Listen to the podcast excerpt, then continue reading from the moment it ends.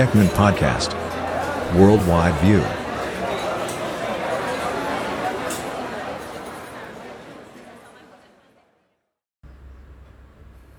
คุณผู้ฟังทุกท่านนะครับยินดีต้อนรับเข้าสู่ Ekman Podcast นะครับคุณอยู่กับผมโดยเอกชัยครับวันนี้เนี่ยจะมาพูดถึงเรื่องของสิ่งแวดล้อมกันบ้างนะฮะเกี่ยวกับการเปลี่ยนแปลงครั้งใหญ่ของโลกนะครับเมื่อทวีปอาร์กติกเนี่ยมีอุณหภูมิสูงที่สุดในรอบ3ล้านปีทุกๆปีเนี่ยน้ำแข็งในทะเลที่ปกคลุมมหาสมุทรอาร์กติกเนี่ยจะหดตัวลงสู่จุดต่ำสุดในกลางเดือนกันยายนในปีนี้เนี่ยวัดได้เพียง 1.44 ล้านตารางไมล์นะครับคิดเป็น 3.74 ล้านตารางกิโลเมตรซึ่งถือว่าเป็นค่าที่ต่ำที่สุดเป็นอันดับ2ในรอบ42ปีนับตั้งแต่ที่มีการใช้ดาวเทียมเพื่อจะวัดขนาดความกว้างของพื้นที่ที่เป็นน้ำแข็งครับปัจจุบันเนี่ยอาร์กติกมีน้ำแข็งปกคลุมเพียง 50% ครับของพื้นที่ถ้าเทียบกับเมื่อตอน40ปีก่อนคณะกรรมการระหว่างรัฐบาลเนี่ยว่าด้วยการเปลี่ยนแปลงสภาพภูมิอากาศได้รายงานว่าระดับของก๊าซคาร์บอนไดออกไซด์ในชั้นบรรยากาศเนี่ยสูงมากกว่าครั้งใดในประวัติศาสตร์ของมนุษย์ซึ่งครั้งสุดท้ายที่ความเข้มข้นของคาร์บอนไดออกไซด์ในชั้นบรรยากาศเนี่ยถึงระดับเดียวกับในปัจจุบันเนี่ยซึ่งเขาเป็นอัตราส่วนของการวัดคาร์บอนไดออกไซด์นะครับก็คือประมาณ412ส่วนต่อล้านซึ่งช่วงเวลาที่มีความเข้มข้นของ CO2 เนี่ยใกล้เคียงกับตอนนี้เนี่ยก็ต้องย้อนไปเมื่อประมาณ3ล้านปีที่แล้วนู่นนะครับในช่วงของยุคไพโอซีนซึ่งผมก็ลองไปหาข้อมูลมานะยุคไพโอซีนเนี่ยก็อยู่ในช่วงของหลังยุคนีโอจีนก็คืออาจจะไม่ได้ถึงกับเป็นแบบปีนไดโนเสาร์อะไรเงี้ยก็คือพวกบรรดาสัตว์เนี่ยก็จะมีหน้าตาคล้ายกับสัตว์ที่เราเห็นในปัจจุบันนี่แหละแล้วก็ต้นไม้ที่มีขนาดใหญ่เนี่ยก็จะมีขนาดน้อยลงครับก็คือเป็นในช่วงของยุคนั้นโดยสภาพอากาศที่เปลี่ยนแปลงไปในอาร์กติกเนี่ยเป็นตัวบ่งชี้ว่าการเปลี่ยนแปลงสภาพภูมิอากาศเนี่ยสามารถที่จะเปลี่ยนแปลงโลกของเราได้อย่างไรหากการปล่อยก๊าซเรือนกระจกทั่วโลกเนี่ยยังคงเพิ่มขึ้นสูงขึ้นเรื่อยๆอย่างทุกวันนี้เนี่ยมันอาจทำให้โลกกลับคืนสู่ยุคก่อนอีกครั้งก็คืออย่างเช่นยุคไพโอซีนนี่แหละโดยระดับน้ำทะเลที่สูงขึ้นรูปแบบสภาพอากาศที่เปลี่ยนแปลงไปนะครับและเงื่อนไขของการดำรงอยู่ของเราที่เปลี่ยนแปลงไปทั้งในธรรมชาติแล้วก็สังคมมนุษย์คือในช่วงหลายล้านปีที่ผ่านมาเนาะมนุษย์เราก็มีการเปลี่ยนแปลงตั้งแต่การใช้ชีวิตนะแต่ก่อนอาจจะไม่ได้มีอะไรเนาะถ้าเราลองนึกภาพดูไม่ถึงก็ต้องอาจจะไม่ถึงกับยุคหินแต่ว่าคนก็อาจจะแค่ปลูกผักใช้ชีวิตอะไรกันไปอยู่ในธรรมชาตินะแต่ในปัจจุบันนี้มันก็ไม่ใช่นะเรามีอุตสาหกรรมเรามีโรงงานเรามีการเดินทางต่างๆซึ่งทุกอย่างมันปล่อยมลพิษออกมาหมดนะฮะแม้กระทั่งว่าการเลี้ยงสัตว์การทำปศุสัตว์เนี่ยก็ถือว่าเป็นกระบวนการอย่างหนึ่งที่ทำให้เกิด CO2 สูงมากๆทีมนักวิทยาศาสตร์เนี่ยเขาได้ทำการวิเคราะห์ในส่วนของเขาเรียกว่าแกนทับถมนะคล้ายๆกับเป็นพวกฟอสซิลนั่นแหละครับจากทะเลสาบเอลกิกิทีนะครับอันนี้อ่านยากมากอันนี้ผมอ่านผิดต้องขออภัยด้วยนะคือเป็น GYTGYN กิกิกินอะไรประมาณนี้นะทางตะวันออกเฉียงเหนือของรัสเซียนะครับในปี2013เพื่อจะทำความเข้าใจสภาพอากาศของอาร์กติกภายใต้ระดับคาร์บอนไดออกไซด์ในชั้นบรรยากาศที่สูงขึ้นซึ่งเขามีการค้นพบเกสรฟอสซิลที่อยู่ในแกนทับถมเหล่านี้เนี่ยก็เลยบ่งชี้ให้เห็นว่าอาร์กติกในยุคไพโอซีนเนี่ยแตกต่างจากยุคปัจจุบันมากๆโดยในปัจจุบันเนี่ยอาร์กติกเนี่ยเป็นที่ราบที่ไม่มีต้นไม้มีเพียงเขาเรียกว่าพืชพันธุ์ทุนดาอยู่ปะปายอย่างเช่นพวกหญ้าแล้วก็พืชดอกเพียงไม่กี่ชนิดแต่ในทางตรงกันข้ามนะครับจากการทับถมกันในรัสเซียที่นักวิทยาศาสตร์เขาได้ค้นพบเจอนะครับมีละอองเรนูจากต้นไม้อย่างเช่นต้นสนแล้วก็เฮมล็อกซึ่งแสดงให้เห็นว่าป่าทางเหนือซึ่งปัจจุบันสิ้นสุดลงไปทางแดนทางทิศใต้แล้วก็ตะวันตกหลายร้อยไมล์ในรัสเซียเนี่ยแล้วก็ที่ Arctic Circle ใน阿拉斯加เนี่ยครั้งหนึ่งมันเคยแผ่ขยายไปถึงมหาสมุทรอาร์กติกทั่วทั้งรัสเซียแล้วก็อเมริกาเหนือก็คือสมัยก่อนเนี่ยยังมีต้นไม้ใบหญ้าที่ใหญ่โตแล้วก็มีพื้นที่ที่กว้างขวางมากกว่านี้นะครับเนื่องจากอาร์กติกเนี่ยในตอนนี้เนี่ยเรียกว่ามีอุณหภูมิสูงอุ่นกว่าในยุคของไพโอซีนมากกรีนแลนด์เนี่ยจึงยังไม่ปรากฏในตอนนั้นทานน้ำแข็งขนาดเล็กตามชายฝั่งตะวันออกที่เป็นภูเขาของกรีนแลนด์เนี่ยเป็นหนึ่งในไม่กี่แห่งที่มีน้ำแข็งตลอดทั้งปีในอาร์กติกส่วนในยุคไพโอซีนเนี่ยมีน้ำแข็งอยู่ที่พื้นที่เพียงแค่ฝั่งนึงเท่านั้นคือมีน้อยมากแต่ในอาร์กติกเนี่ยทานน้ำแข็งเนี่ยก็มีพื้นที่น้อยกว่านะครับแล้วก็ไวต่อการละลายอีกด้วยก็คือน้ำแข็งไม่ได้มีความแข็งแรงแข็งแกร่งเหมือนแต่ก่อนแล้ว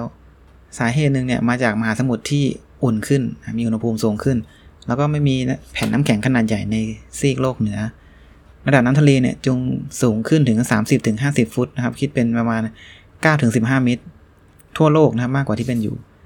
แนวชายฝั่งที่อยู่ไกลจากที่ตั้งในปัจจุบันนะครับพื้นที่ซึ่งปัจจุบันเนี่ยเป็นเซ็นทรัลวัลเลย์ของแคลิฟอร์เนียคาบสมุทรฟลอริดาแล้วก็คาบสมุทรกัลฟ์เนี่ยทั้งหมดเนี่ยอยู่ใต้น้ำอยู่เลยนะครับในสมัยก่อนก็คือน้ำจะเป็นน้ำเป็นมหาสมุทรเป็นน้ำแข็งอยู่เลยดินแดนที่มีเมืองชายฝั่งสำคัญอย่างเช่นนิวยอร์กไมอามี่ลอสแองเจลิสแล้วก็ฮูสตันแล้วก็ซีแอตเทิลเนี่ย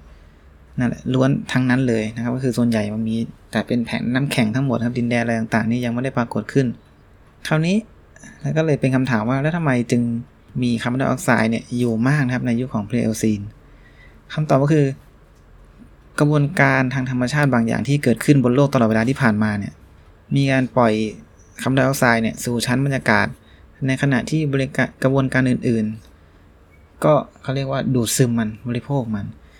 สิ่งที่ทำให้โลกเราเนี่ยยังสมดุลแล้วก็ควบคุมสภาพอากาศของโลกก็คือ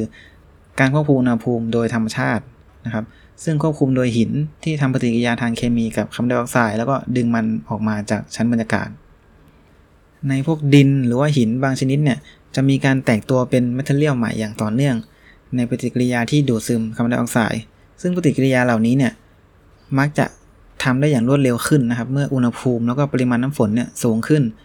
ซึ่งตรงกับสภาพภูมิอากาศที่เกิดขึ้นเมื่อความเข้มข้นของก๊าซเรือนกระจกในชั้นบรรยากาศเนี่ยมันสูงขึ้นอันนี้เมื่อคาร์บอนไดออกไซด์แล้วก็อุณหภูมิเพิ่มขึ้นเนี่ยแล้วก็การผุก่อนของหินเร็วขึ้นเนี่ยการที่จะดึงคาร์บอนไดออกไซด์ออกจากชั้นบรรยากาศเนี่ยก็จะมีมากยิ่งขึ้นนะครับคราวนี้หากคาร์บอนไดออกไซด์เริ่มลดลงอุณหภูมิที่เย็นลงแล้วก็การผุก่อนของหินที่ทั่วโลกเนี่ยก็จะช้าลงก็เลยส่งผลให้การดึงคาร์บอนไดออกไซด์ออกมาเนี่ยก็น้อยลงตามไปด้วยและเนื่องจากการเปลี่ยนแปลงทางธรรมชาติของระดับคาร์บอนไดออกไซด์เนี่ยเกิดขึ้นช้ามากการเปลี่ยนแปลงแบบวัฏจักรในระบบภูมิอากาศของโลกเนี่ยก็จึงช้ามากเช่นกันระบบนิเวศเนี่ยใช้เวลาหลายล้านปีนะครับในการปรับตัวแล้วก็ตอบสนองต่อสภาพอากาศที่เปลี่ยนแปลงอย่างช้าๆอันนี้พูดถึงในไพโอซีนนะคือมันยังมีธรรมชาติต่างๆเนี่ยมันยังสมดุลกันสอดคล้องกันคือมีการปล่อยคาร์บอนไดออกไซด์มาก็มีต้นไม้มีการดินหินต่างๆที่ดูดซึมช่วยดูดซึมคาร์บอนไดออกไซด์ออกมาแต่ในปัจจุบันเนี่ยกิจกรรมต่างๆของมนุษย์นะครับเป็นสิ่งที่ทำลายกระบวนการทางธรรมชาติที่จะทำหน้าที่ที่จะดึงคาร์บอนไดออกไซด์ออกอย่างที่ได้อธิบายไปตั้งแต่ในช่วงของยุคเริ่มต้นยุคอุตสาหกรรมในปี1750เนี่ยคาร์บอนไดออกไซด์ในชั้นบรรยากาศเนี่ยอยู่ที่ประมาณ280ส่วนต่อล้านส่วนแต่มนุษย์เนี่ยใช้เวลาเพียงแค่200ปีเท่านั้นเองในการที่จะย้อนสิ่งแวดล้อมย้อนระบบนิเวศเนี่ยกลับไปสู่เหมือนกับยุคเมื่อ50ล้านปีก่อนการเปลี่ยนแปลงส่วนใหญ่เนี่ยเกิดขึ้นตั้งแต่สงครามโลกครั้งที่2ตั้งแต่ปี1880โลกของเราเนี่ยร้อนขึ้น1องศาเซลเซียสนะครับ2องศาฟาเรนไฮต์ซึ่งเร็วกว่าตอนที่ร้อนขึ้นใน65ล้านปีที่ผ่านมาของโลกหลายเท่าคือเราใช้เวลาเพียงแค่แป๊บเดียวนะครับที่จะทำลายโลกนะครับว่ากันง่ายๆตรงๆในอาร์กติกเนี่ยการที่น้ำแข็งละลายเนี่ยทำให้ความร้อนเนี่ยเพิ่มขึ้นนะครับคือ5องศาเซลเซียสหรือว่า9องศาฟาเรนไฮต์นักวิทยาศาสตร์เนี่ยคาดการณ์ว่าอาร์กติกเนี่ยจะปราศจากน้ำแข็งอย่างสมบูรณ์นะครับในฤดูร้อนของอีก2ทศวรรษข้างหน้าหรือว่าอีกประมาณ20ปีข้างหน้านั่นเองจะไม่มีน้ำแข็งอาร์กติกที่เราเห็นกันแล้วนี่เป็นเรื่องที่วิกฤตนะแล้วก็ร้ายแรงพอสมควรนะครับซึ่งนี่ไม่ใช่หลักฐานเดียวนะครับของวิกฤตในอาร์กติกนักวิทยาศาสตร์เนี่ยได้บันทึกอัตราการละลายของน้ำแข็งนะครับในฤดูร้อนที่กรีนแลนด์ในช่วงต้นเดือนสิงหาคมเนี่ยก้อนน้ำแข็งแห่งสุดท้ายที่เหลืออยู่ในดินแดนนูนาวุตนะครับของแคนาดาเนี่ยได้ละลายแล้วก็พังทลายลงไปในทะเลบางส่วนของอาร์กติกไซบีเรียแล้วก็สฟาบาซึ่งเป็นกลุ่มเกาะของนอร์เวย์ในมหาสมุทรอาร์กติกเนี่ยก็ถูกวัดได้ว่ามีอุณหภูมิสูงเป็นประวัติการณ์ในฤดูร้อนนี้ซึ่งถ้าพวกเรายังไม่ได้เริ่มเปลี่ยนแปลงตั้งแต่วันนี้เนี่ยโลกเราอาจจะต้องเผชิญกับหายนะดังเช่นหลายล้านปีก่อนก็เป็นได้นะครับดังนั้นก็เริ่มต้นด้วยง่ายๆแล้วกันไม่ต้องไปหวังว่าสเกลใหญ่ให้เลยคนอื่นช่วยนะครับเริ่มจากเรากันเลยง่ายปิดไฟปิดน้ำประหยัดไฟประหยัดน้ำนะครับปลูกต้นไม้ใครปลูกต้นไม้ได้ก็ปลูกดูนะครับก็อย่าไปทำลายธรรมชาติมากกว่านี้เลยนะครับเพราะงั้นคนที่เดือดร้อนก็คือพวกเรามนุษย์เองด้วยนั่นแหละครับสำหรับวันนี้ก็ต้องขอขอบคุณนะครับข้อมูลจากทาง Fast Company นะครับผมขอขอบคุณผู้ฟังทุกท่านนะครับที่ติดตามรับฟังจนจบครับรักษาตัวด้วยครับสวัสดีครับ Ekman Podcast Worldwide View